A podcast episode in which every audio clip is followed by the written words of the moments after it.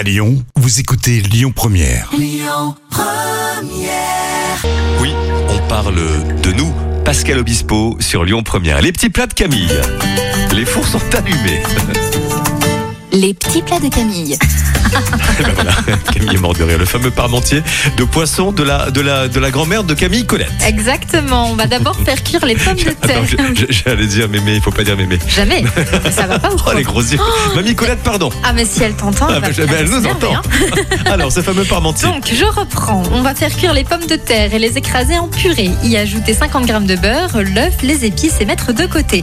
Vous allez faire bouillir le lait, plonger le poisson et les crevettes, laisser cuire 3 minutes et passer au chinois en récupérant le bouillon de cuisson. Ensuite, vous mettez le poisson et les crevettes de côté. Vous allez faire un roux avec le restant de beurre et la farine, puis vous ajoutez le bouillon de cuisson pour obtenir une béchamel.